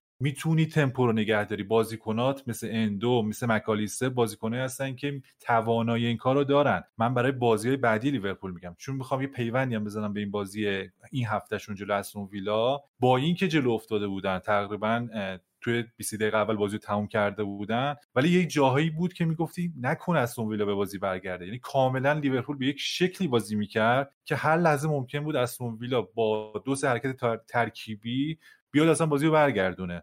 و نمی‌دونم تا کی می‌خواد بهترین بازیکن این چهار هفته لیورپول که آلیسونه جلوی این باخته اینجوری رو بگیره. یعنی شما هی می‌بینی تک به تک میشه آلیسون میاد توپو می‌گیره. خب این همین گل نشدنه باعث میشه که لیورپول تو بازی بمونه. جلوی نیوکاسل هم که اون save فوق العاده ای که انجام داد شما نگه داشت تو بازی. از این لحاظ توی ranking تیما لیورپول اگر می‌خواد مدعی قهرمانی بشه باید شوتای کمتری دریافت کنه من نمی‌دونم. شاید اصلا آلیسون مثل فصل گذشته 38 هفته یه فصل فوق العاده داشته باشه فرم فوق العاده داشته باشه همه بازی‌ها بشه سوپرمن تیم لیورپول. ولی این یکم ریسکیه و اگر شما می‌خواید برای سیتی رقیب جدی باشید من فکر کنم باید شوتای کمتری دریافت بکنید کنترل بیشتری داشته باشید رو بازی. هم مثلا این مشکلی که الان هست توی لیورپول که چهار مدافعتون شکنندن ما از پارسال می‌گفتیم که رابرتسون خب بازیکن خیلی خوبی ولی دوچار کولت سه نگاه شده در نظر فیزیکی بازی ضعیف شده تو دفاع و نبرده یک به یک. قدرت همیشگیشو نداره. ولی خب تو بخش هجومی مثلا سانتر همچنان خوبی می‌کنه حمله توپ خوبی داره خوب تیم خوب حمله اضافه میشه. از طرفی جو گومز با اینکه بازی فوق العاده انجام داد جلوی استون ویلا ولی همچنان حس می‌کنم مدافع مطمئنی نیست. کناته مصونیتش زیاده. آرنولد دیدیم که تو چند دقیقه ابتدا جلوی نیوکاسل چه بلایی سرش آورد آنتونی گوردون. از این لحاظ وقتی شما مدافعی دارید که مثل دوران اوجشون نمی‌تونن یک به یک برنده بشن و اون ایمن بودن رو ندارن باید سعی کنید که هافکی به تیم اضافه بکنید که هم بازی رو کنترل کنه هم ساپورت کنه مدافعینتون رو. حالا من فکر کنم اندو یکی از خریدایی باشه که کلوب به این قصد انجام داده و می‌خواد یک security یک حفاظت جدید و پر انرژی یعنی مثلا سال گذشته فابینو داشت فابینو ولی افت کرد از نظر فیزیکی خیلی از بازی از دست میاد بعضی از بازی هم که میومد یک تکل خطرناکی انجام می‌داد که ممکن بود ده نفره کنه. ولی اندو شاید بازیکنی باشه که تو بعضی از بازی ها مخصوصا بازی های مهمتر این رینگ امنیتی رینگ حفاظت امنیتی رو برای خط دفاع لیورپول به وجود بیاره. ممنون محمد رضا. آبت حالا قبل اینکه پاسخ بدی به صحبت های محمد رضا منم یه مسئله رو مطرح کنم که حرفات رو یه جا بزنی. قبل از اینکه ما بیایم توی فصل هم در اپیزودی که گرفتیم در مورد پیش فصل لیگ برتر انگلیس تو حضور داشتی در واقع اونجا به صورت ویدیویی با ما و موقعی که سامان می‌گفت من لیورپول رو شانس جدی می‌دونم و خیلی تیم آماده ای می‌دونم لایک نشون می‌دادی و می‌خواستم یه سوالی ازت بپرسم که با توجه به اینکه ببین الان شما unit وسط زمینتون فابینیو هندرسون کیتا الان ستا بازیکنی که الان دارن بازی می‌کنن کلا جدیدن دیگه. یعنی فصل پیش نداشتید این ستا رو. هم اندو هم سوبوسلای هم مکالیستر. هر سه جدیدن. حالا از مکالیستر و سوبوسلای اطلاعاتی دارم. یعنی مثلا مکالیستر رو که در تیم ملی آرژانتین می‌دیدم در برایتون هم قبلا دیدیمش. می‌خوام بدونم چقدر فکر می‌کنی این مسئله می‌تونه باعث اذیت کردنتون بشه؟ و در واکنش در واقع به حرفهای محمد رضا هم می‌خواستم این رو بگم که مسئله اینه که محمد رضا هیچ مربی نمیگه که مثلا ولش کن ما چه خوب که بتونیم چه خوب که مثلا شوت های زیادی دریافت کنیم. یعنی مسلما مربی به این فکر می‌کنه که آقا من برای اینکه موفق بشم باید شوت کمتری بخورم که از اون کمترها کمتر هم برود توی دروازه. ولی مسئله اینه که چقدر این عملیاتیه. یعنی که فکر می‌کنم خودت جواب حرف خودت رو دادی در آخر که اندو حالا من خیلی بازی ازش ندیدم ولی در موردش خوندم. اینه که یک و دیتاهاش رو چک کردم. کلا یک شیش ایستای درگیره یعنی خیلی اضافه نمیشه و اونجا مسئولیت درگیری های فیزیکی رو توی تیم های قبلیش ظاهرا به عهده داشته و فکر می‌کنم در بلند مدت زورشون برسه که کمتر شوت بخورن در واقع. حالا بریم سراغ عابد تا جواب ما رو بده. درباره خریدها و اون نگرانی که مطرح کردی یه نکته توی خریدها وجود داره که بازیکنهایی که خریده شده حالا اندو سی سالشه. اما سه خرید دیگه یعنی گراونبرگ مکالیستر و سوبوسلای با توجه به سن کمشون ولی تجربه زیادی دارن. هم سوبوسلای هم گراونبرگ تعداد بازی رسمی بسیار زیادی انجام دادن و مکالیستر هم که خب تجربه قهرمانی جام جهانی رو داره. یعنی به قول ورزش نویسا و اینا میدون دیده است. که این خریدها رو در مقایسه با مثلا لاویا یا شیخ دوکورو در اولویت قرار می‌داد. که من از این بابتم خیلی خوشحالم. به نظرم بازیکنی که با سن پایین میاد یا باید در اسکوادی قرار بگیره که خیلی روش فشار نباشه و تیم خیلی روش متکی نباشه یا بازیکنی باشه که تعداد بازی رسمی خیلی زیادی انجام داده باشه. مثلا گراونبرگ با سنی کمش با اینکه سهمیه زیر 21 سال محسوب میشه چیزی حدود 100 بازی رسمی تا الان انجام داده که این آمار خیلی خوبیه برای بازیکن. درباره چیزی که گفتی ببین من می‌تونم تا حدودی حرفت رو متوجه بشم درباره بعد اون قضیه دفاعی که گفتی به نظرم ما gegenpressing رو دیگه نخواهیم دید در لیورپول. یعنی خریدها به ما این رو نشون میده که چیزی به اسم gegenpressing دیگه در لیورپول نخواهد بود. همین الان هم حالا درسته که گفتم ما توی این چهار بازی خب دو تا بازیش رو دقایق زیادی ده نفره انجام دادیم. ولی همین الان هم آمار PPDA ما رو نگاه بکنیم بالای فکر کنم 12 13 باید باشه. یعنی لیورپول توی نیمه بالایی تیم هاییه که PPD... یعنی یه زمانی بود که PPDA لیورپول جز یک یا دو تا تیم اول بود ولی الان نیمه بالایی جدوله. و اصلا مک آلیستر یا سوبوسلا یا گراونبرگ کدومشون قراره که نقش اون هافبک gegenpressing رو بازی بکنن؟ پس ما یه همچین چیزی رو به نظر من نخواهیم دید در دراز مدت. نسبت به موقعیت هایی هم که به حریف داده می‌شد حالا من درباره بازی با استون که با تو مخالفم چون به نظرم استون اونقدر موقعیت خطرناکی هم نتونست ایجاد بکنه. حتی آمارم نگاه بکنی xG تا xG رو من الان دارم می‌بینم ویلا 0.66 حالا چیزی که من همین الان یه لحظه گفتی. چون که من بازی رو داشتم نگاه می‌کردم به نظرم لیورپول خوب تونسته بود بازی رو کنترل بکنه و خیلی موقعیت به استون نداده بود. که الان آماری که نگاه کردم تقریبا حدسم به یقین تبدیل شد. اما قبول دارم که تعداد موقعیت هایی که میده زیاده. این یه شمشیر دولوه است. شما با تعداد زیاد حمله می‌کنی موقعیت زیادی تولید می‌کنی و می‌تونی پیش خودت اینطور فکر کنی که باشه من هر بازی می‌تونم دو یا سه گل بزنم. حالا این وسط اگه یک یا دو گلم خوردم ایرادی نداره. می‌تونم برنده از بازی بیام بیرون. حالا بازیهایی که با تیمای تاپ 6 اگه باشه بازی ها خب نزدیکتر بشه احتمالا. و فکر می‌کنم تجربه بازیکنهای لیورپول تو خط حمله تمام کنندگیشون به نسبت تیمای بعد تیمهای دیگر تاپ 6 اگه نگم بهتر بدتر نیست. و اونقدری که موقعیت میاد روی دروازش می‌تونه به نظرم بیشتر از اون موقعیت تولید بکنه و برنده از بازی ها بیاد بیرون. در مورد لیورپول حالا آبت کاملا حرفاش رو می‌فهمم درک می‌کنم و به نظرم درستم هست. چیزی که هست برای لیورپول ببینید یه سری بازیکن ها هستن تو تیم خب موثرن. ولی مهمترین چیزی که برای هر تیم هست که بتونه بازی رو ببره یا نبره به نظرم اون کور اصلی تیم اون هسته اصلی تیمه که چقدر اون بازیکنها در فرم خوبی قرار گرفته باشن و چقدر تداوم داشته باشه اون وضعیتشون. کور اصلی لیورپول کیه؟ آلیسون به نظر من که ترنت محمد صلاح و هنوز هافکایی که هنوز به اون کره اضافه نشده. من حس می‌کنم سوبوسلای به زودی به اون کره اضافه میشن. حال روزشون نگاه کنید نظر صلاح فوق العاده است یعنی شروع فصل فوق العاده ای داشته.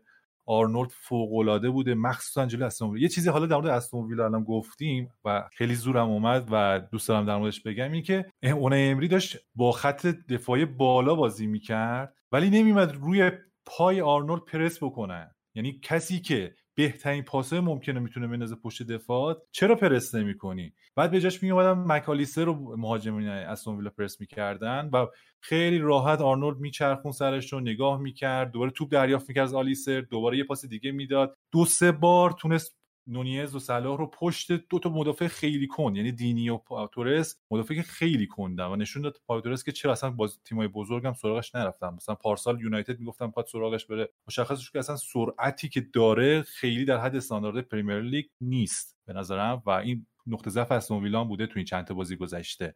البته الان نوید داره میخنده فکر کنم استاندارد منچستر نظر متفاوتی داره. ولی این نکته اصلی اینه که تو هر چهار تا بازی که لیورپول انجام داده این بازیکناتون مثل آلیسون مثل آرنولد مثل صلاح روزای فوق العاده ای داشتن.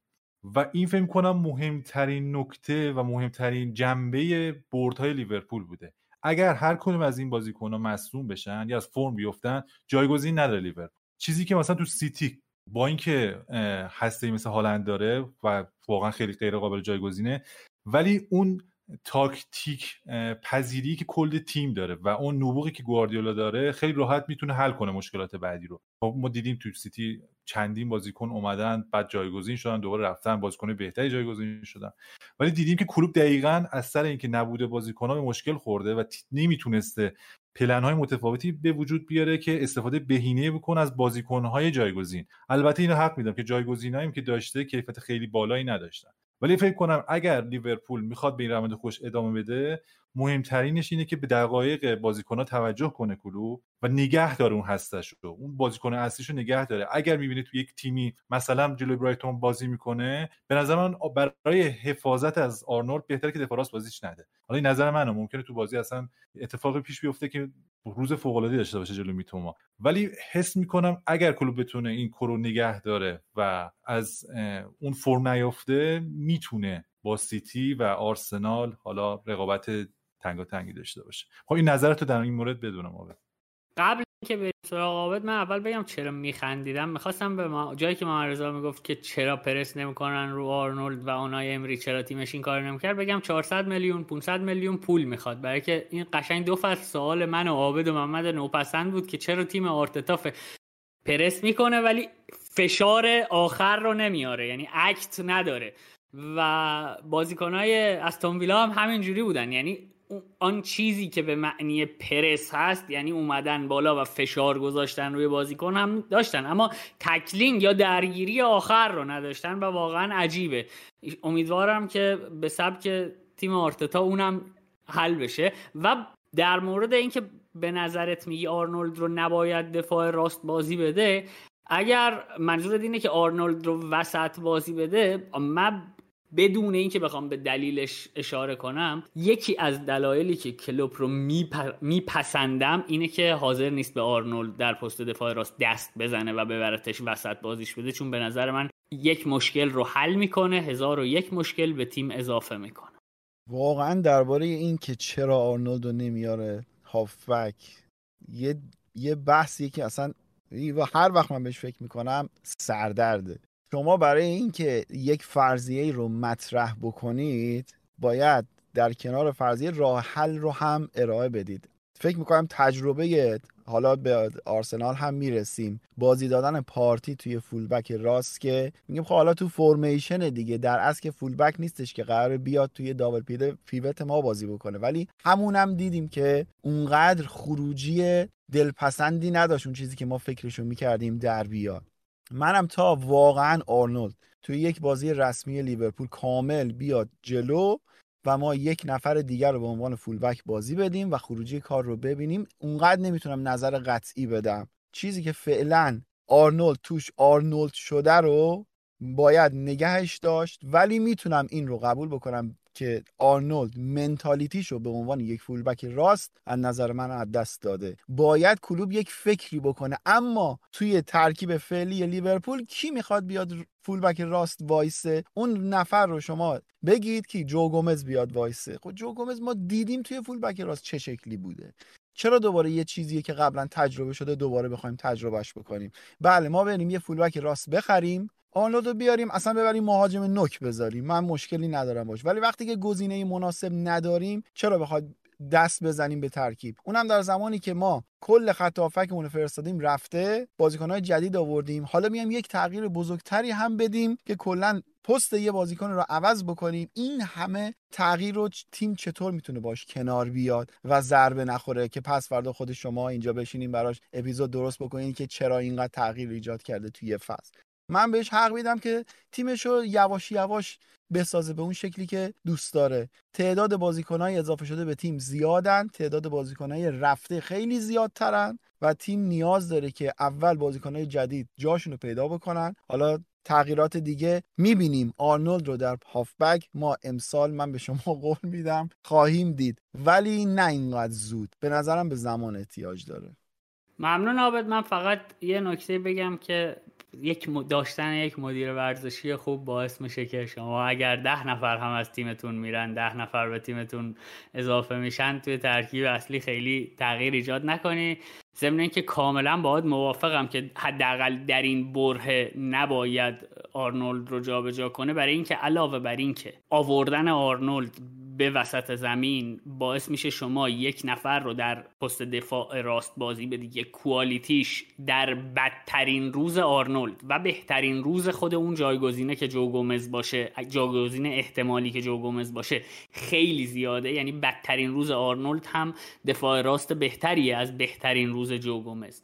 مهمترین دلیلی که من باش مخالفم اینه که شما سه تا فوروارد سه تا هم نه چهار تا فورواردی چهار تا هافبکی گرفتی که اینها آماده رقابت با هم هستن برای دقیقه گرفتن و برای جا افتادن توی ترکیب و آوردن آرنولد به اون پست از زمین به اون قسمت از زمین به معنی دقیقه نگرفتن کافی یکی از این چهار مدافعی که شما بابت چهار هافبکی که شما بابتش خرج کردید.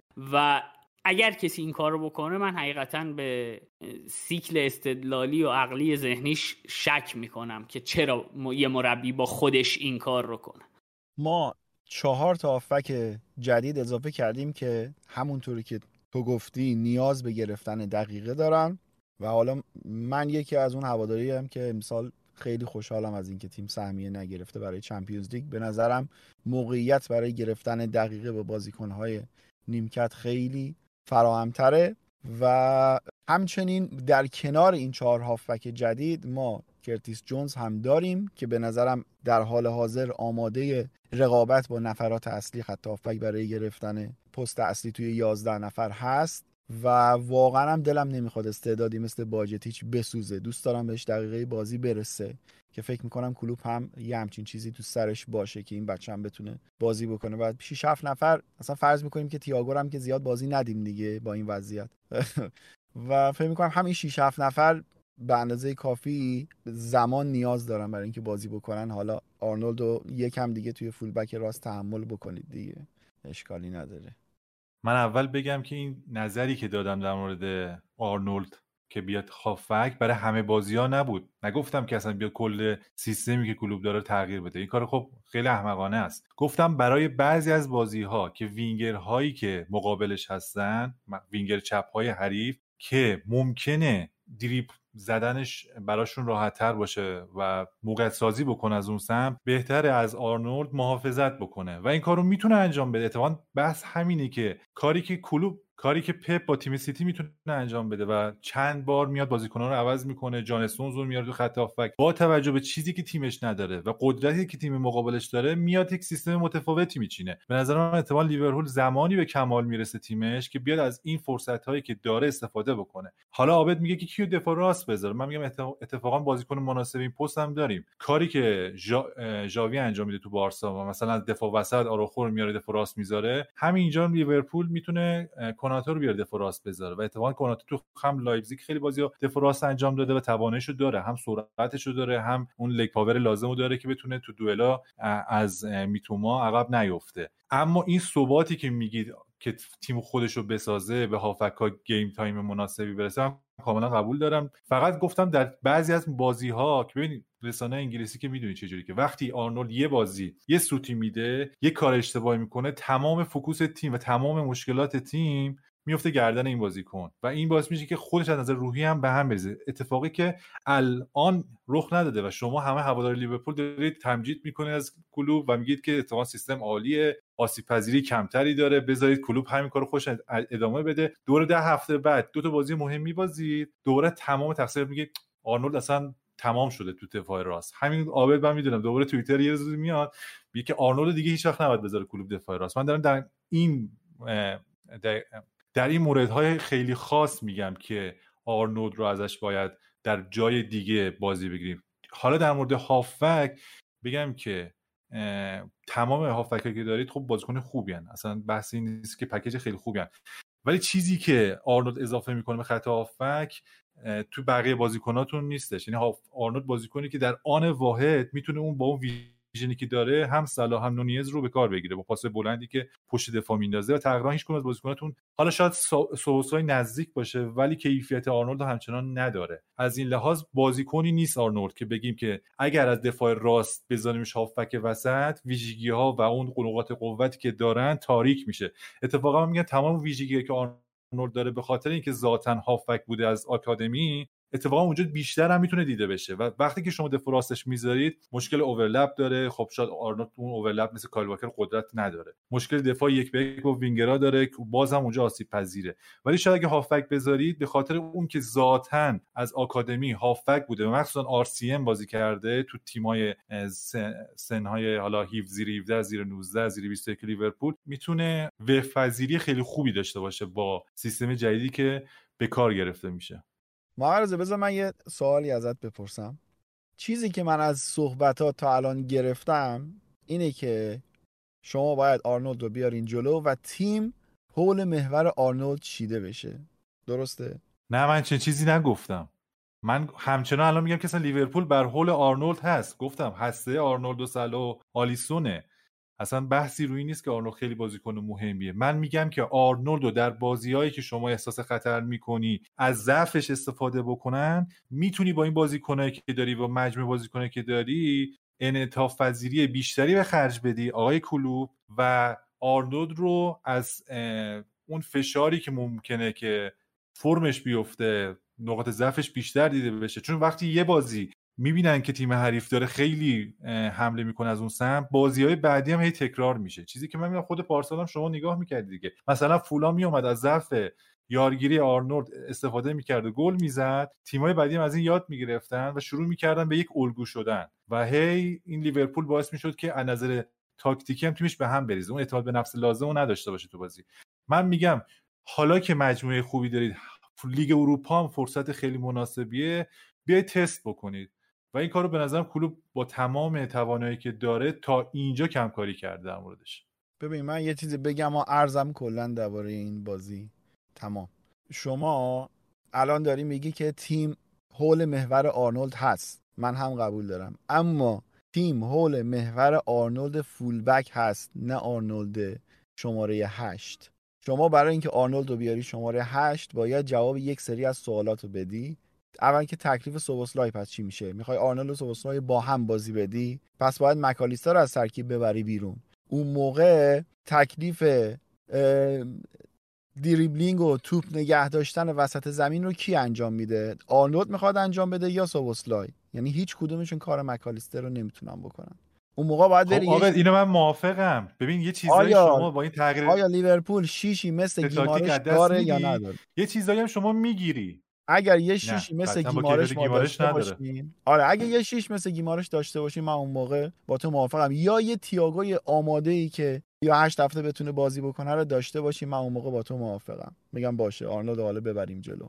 آبد من همچنان میگم که لیورپول با فولبک آرنولد تیم بسیار خوبیه. ولی شما تو بعضی از بازی ها ممکنه که از این بابت آسیب پذیر بشید. کاری که می‌تونه کلوب انجام بده خیلی دو دو تا چارت ساده است. کاری که می‌تونه کلوب انجام بده اینی که با آوردن آرنولد از دفاع کناری به پست هافک یک سری چیزهایی به تیم اضافه بکنه خب و یک سری نقاط ضعفی که از این تیم در این تیم هست رو کم بکنه. از این بابت ممکنه که جلوی تیم های مثل برایتون که وینگر چپ خیلی خوبی دارن دریبل زن دارن. مثل چه می‌دونم با میلان که حالا بازی ندارید شاید لیگ اروپا حالا همدیگر ببینید مثلا لیاو اگه جلوی آرنولد بازی بکنه این کار ممکنه که باعث بشه شما پاداش بیشتری بگیرید از ریسکی که انجام دادید و برد بهتری به دست بیارید.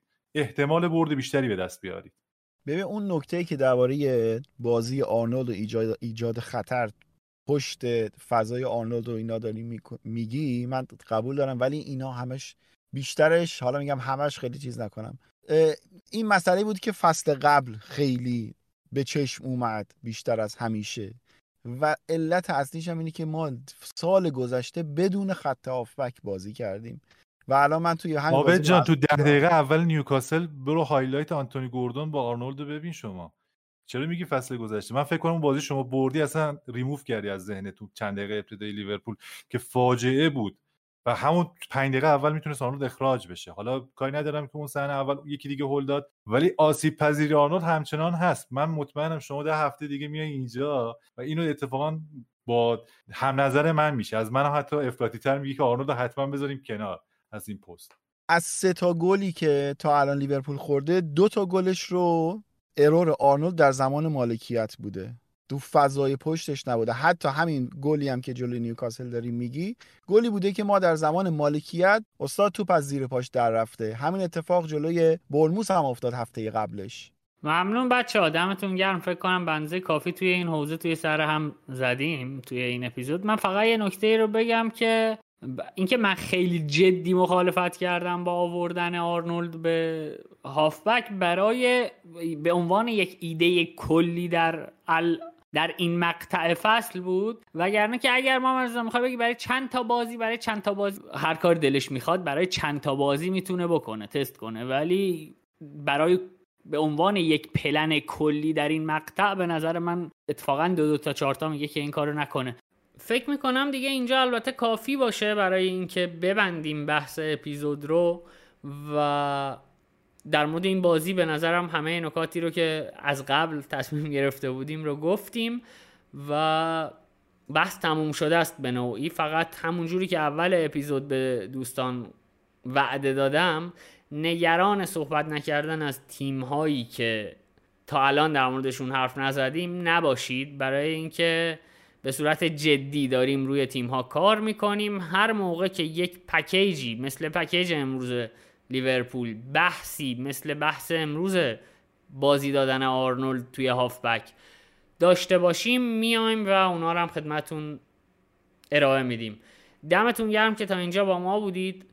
Cutback رو می‌تونید از همه اپلیکیشن های پادگیر بشنوید از گوگل پادکست، اپل پادکست، iTunes Castbox و هر جایی که خودتون راحتید. اسپاتیفای حتی روی کانال تلگرام ما هم همزمان با اینجا منتشر میشه و می‌تونید از اونجا هم بشنوید و از اونجا هم به ما feedback بدید.